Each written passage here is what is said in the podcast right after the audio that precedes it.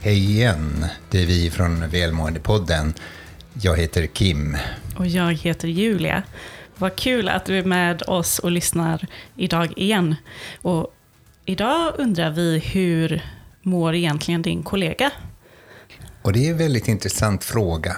Hur ofta har du fått den frågan när du har kommit hem ifrån jobbet? Hur mådde dina arbetskamrater? Eller hur mådde din chef? Ja, väldigt eh, roligt. Man tänker på det att eh, oftast inom familjer att man, man känner sin eh, partner och sina barn och familjen generellt. Men oftast har man inte koll på vad, vilka umgås de med hela dagarna. Vad, vad är det för individer som de egentligen ja, ja, utbyter konversationer med hela tiden.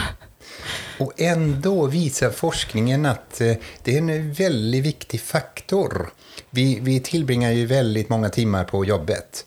Och om vi inte trivs där, vilket oftast orsaken beror på att de människorna som finns runt omkring oss eh, trivs vi inte med. Mm. Så varför inte göra någonting åt det? Precis, så det är faktiskt intressant. Vi har eh, Michelle McQuaid, en expert inom just eh, området positiv psykologi, som eh, tillsammans med hennes team har gjort eh, studier och de fokuserar väldigt mycket på välmående eh, under arbetstid och på arbetsplatser.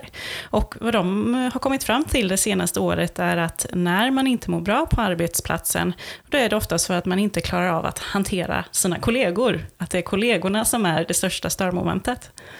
Och ofta så skyller vi just på kollegor, omgivningen och så vidare. Och det kan ju handla om, absolut, jag, jag, jag ska inte säga ifrån det där, utan det, det, kan ju handla om att situationen är så att man, man har hamnat där, att man blivit mobbad eller fel, eh, fel eh, um, kommunicerat eller, eller vad som helst då liksom. Eh, och, eh, och då behöver man ta upp det där. Eh, det kan handla om orättvisor i arbetet och orätt. Det kan handla om verkligen saker och ting som är olagliga och så. Och det är det som är så fantastiskt idag, att det finns ju lag då, liksom den här visselblåsarlaget som kom 2021, att alla företag är ju skyldiga till att, att, att se till att det finns en visselblåsarfunktion, att man kan, och det finns en, en rättighet att påtala orätt vad som sker i organisationen. Om det är olaglighet eller mutor eller ja, you name it. Mm. Och det är ju otroligt viktigt för att, eh, för att vi ska må bra på arbetsplatsen. Och där kommer vi till någonting som heter psykologisk trygghet, som man brukar prata mycket om. Det här med att man ska kunna känna sig trygg, så pass trygg att man också kan lyfta det som är fel i organisationen. Och om någon annan människa beter sig fel och eh, orättvist, men frågan är om det verkligen är så som det alltid är på en arbetsplats. Och det är det som är så intressant, att, liksom att, att är det alltid så att de, alla de andra är skitarslen, men det är bara jag som är bra?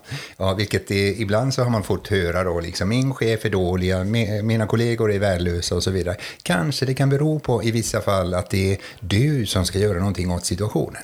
Du har kommit till en ny arbetsplats så kanske du har blivit lite lat i dig själv och, och ta kontakt med de kollegorna som kanske har en annan politisk åsikt eller tycker eh, heja på eh, fel fotbollslag eller, eller tycker fel sorts mus musik eller deras klädstil, kläds, klädstil är inte då, behagar inte dig då. Kanske, kanske, kanske du skulle behöva anstränga dig och börja bli lite nyfiken på människor istället för att bara döma ut dem och skapa lite djupare, närmare relation. Mm. Och vi, vi, vet ju att eh, de bästa arbetsplatserna och om det är en bra rekryterare så ska det vara blandat med olika typer av människor på arbetsplatsen. Det, de arbetsplatser där det alltid är samma typ av person, eh, låt säga en arbetsplats full med eh, säljare då, då, då kanske det är så att det blir en annan typ av konkurrens och det är kanske inte är det bästa för arbetsplatsen, utan vi ska gärna vara olika. För vi har alla olika styrkor och olika kompetenser. Eh, men det, det kan också göra att det skaver i relationerna på arbetsplatsen. Så det är där man behöver lära sig att faktiskt kunna se personen och se vad är det den här personen bidrar med på vår arbetsplats. Och precis som du sa, att eh, faktiskt skapa relationer. Eh, det, är inte så bra att gå till en arbetsplats och känna att det här är mina kollegor, jag behöver inte bry mig om dem. Utan om vi vill ha en välfungerande arbetsplats med välmående individer och att du också ska må bra, då är det otroligt viktigt att faktiskt kunna vara personlig med dina kollegor.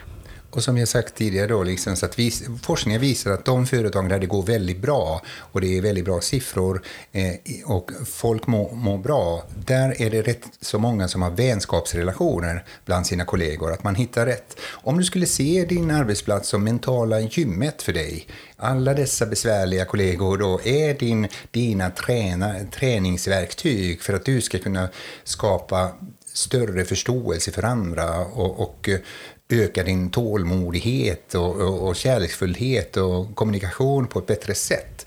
Då kanske det kan vara lite enklare för dig att, att eh, eh, ta till sådana enkla eh, begrepp som att säga hej och se någon kollega i ögonen och hej då och så vidare och börja där. För många är det ett stort steg bara det. Mm. Och bara att eh, få en liten eh, bakgrundsblick om eh, vilka är mina kollegor egentligen. Eh, då kan man också förstå varför vissa kollegor kanske är på ett visst sätt i vissa situationer. Tänk dig, ni sitter på måndagsmöten och du har haft en alldeles fantastisk helg, utvilad, känner energi och så kommer den där Agneta igen och är så otroligt trött. Och det är så irriterande. Men tänk om du faktiskt känner henne och vet att ja, men hon har ju faktiskt fyra småbarn hemma.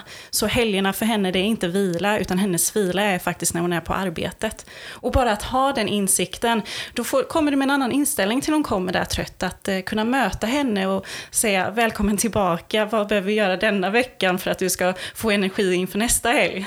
Till exempel. Ja, och den här psykologiska trygghet, tryggheten kan ju också handla om att man vågar ta tag i svåra saker och vågar hjälpa varandra att komma till rätta. Och om, det kan bli en kultur, jag hörde från ett företag som hade precis fått eh, eh, besked om att de skulle få bonus, största bonus i, i världshistorien i det företaget. Då. Och när, när eh, anställda fick eh, reda på det så var det bara mm, lite nickande och så vidare. Och det är ju ett tecken det är någonting som är fel. Det var inte, inte stor jubel, utan det var bara konstaterande, ja, nu har vi fått lite plåster på såren för vårt lidande. Eh, eh, jag minns, för många, många år sedan arbetade jag på, på ett ställe då, där under fikarasten så var det två personer som kom i luven på varandra, rent verbalt. Intelligenta personer, mycket duktiga personer då, men de hade olika åsikter. Och eh, de dividerade med varandra och eh, under den fikarasten märkte jag att folk började lämna, tog sina kaffekoppar och började lämna då för att de tyckte att det var så pinsamt. Ingen vågade ta upp det här. Till slut reste jag mig och gick fram till dessa två herrar, vilka det var, och eh, nämnde att ser ni inte vad som händer under ett samtal? Vadå? Vad menar du? Du om du tittar dig runt, runt omkring, hur många är det kvar här?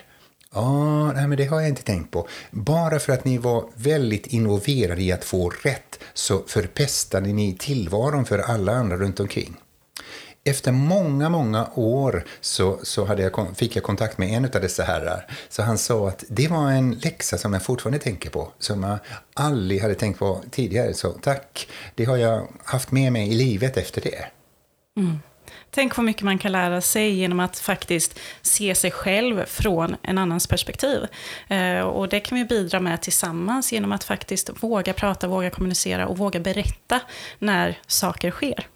Vi har ju väldigt mycket utbildningar då, hur man ska kommunicera utåt mot kunden, hur vi ska jobba med marknadsföring och sälj och hur, hur kommunicerar vi? Och vi använder powerpointbilder, vi använder multimedia, och vi använder då sociala medier och så vidare för att kommunicera utåt.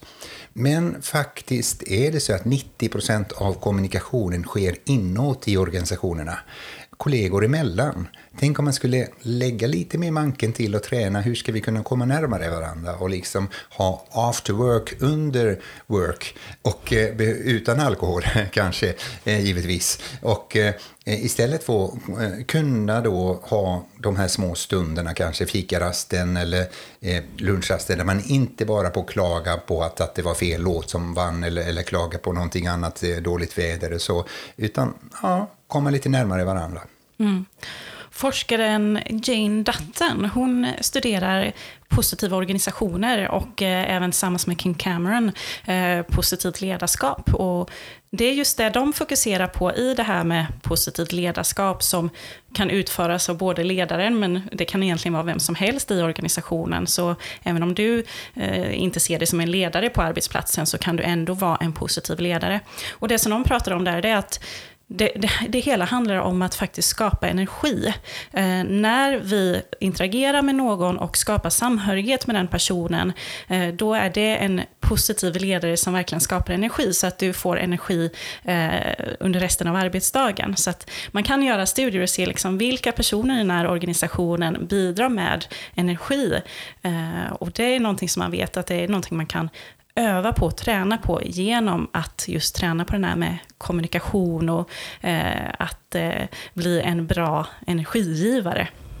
Om du studerar dig själv på din arbetsplats, vilket ofta jag brukar påminna om att när man ska studera sig själv så ska man göra det med blida ögon. Inte något dömande, där gjorde jag fel och så vidare. För att det blir ju en motsatt effekt. Det, det blir en inlärning i nervsystemet och så upprepar du det felet igen. Då. Men med blida ögon studera dig själv. När du kommunicerar med dina kollegor är det bara eh, mestadels need to know, nice to know saker. Eller handlar det lite grann om personliga saker också. Och du behöver inte vara privat för att vara personlig. Var intresserad av, av av andra. Och det intressanta är att det blir en bumerangeffekt. Du mår bättre när du får någon annan att må bättre. Och där är det också skillnad då mellan de olika nivåerna om vi ska se då eh, rent eh, eh ja, strukturmässigt eller då liksom hierarkiskt då liksom att, att eh, någon som är över mig eller under mig då Eh, det är alla människor, alla behöver kontakter. Så du kan ju coacha och hjälpa och peppa din chef också, eller du som är chef. Jag träffade en chef, general manager, eh, eh, då för ett par veckor sedan. Det var fantastiskt intressant. Och Jessica Norgren som är general manager på Scandic Haymarket, där hon den dagen var ute och städade rum. Och eh, någon dag efter så var hon i disken tillsammans med sina kollegor och diskade. För att hon ansåg att det här med personliga möten och lära känna varandra är otroligt viktigt. Om hon ska vara en duktig ledare så måste hon ju då bidra till sammanhållningen också. Och det var verkligen en, en föredömligt. Mm, verkligen. Och, eh, hon är ju ett föredöme för oss alla. Och, eh, så vi, vi alla kan ju faktiskt bidra med så otroligt mycket till organisationen. Men sen kan ju faktiskt eh, arbetsplatsen eh, faktiskt driva för att hur gör vi för att skapa goda relationer på arbetsplatsen och det här engagemanget kollegorna emellan.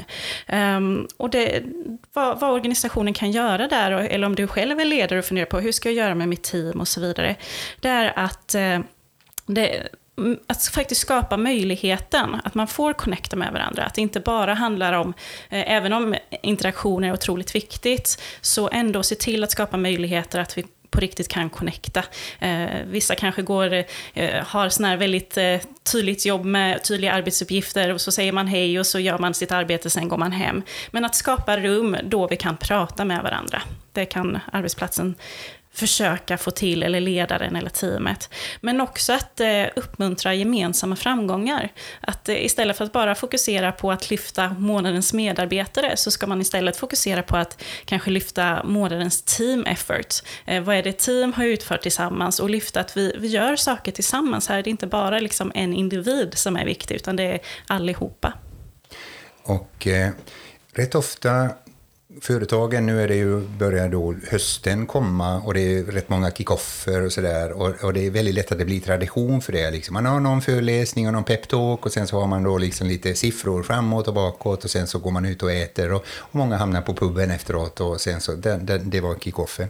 Och ett antal företag har börjat göra det annorlunda. Här i huset där vi är då liksom i Northern Offshore Services, där också Eh, företaget har börjat tänka annorlunda.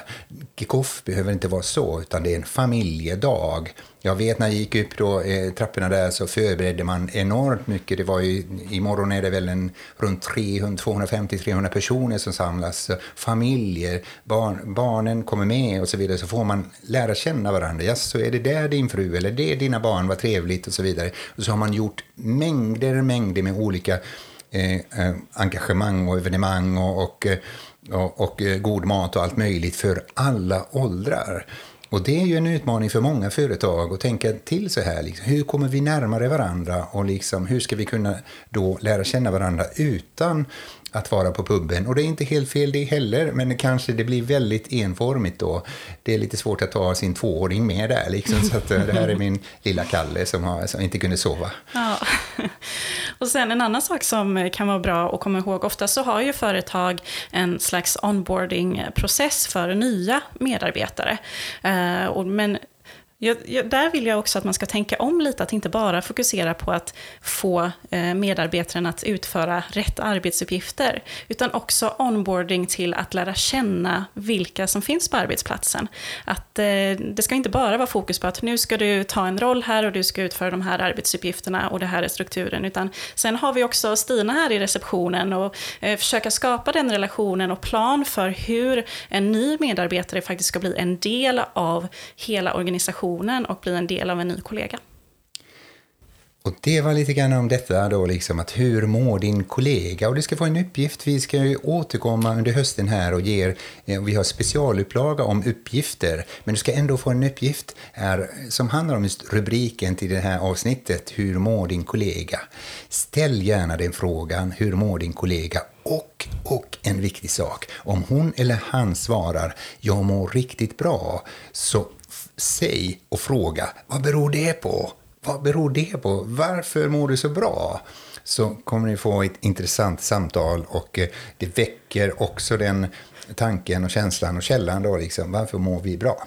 Ja, och med det så vill vi också påminna dig att lämna jättegärna en recension i den poddplattform som du lyssnar eh, mm, på oss. Ehm, och följ oss på sociala medier. Vi heter Välmåendepodden på Facebook och på Instagram.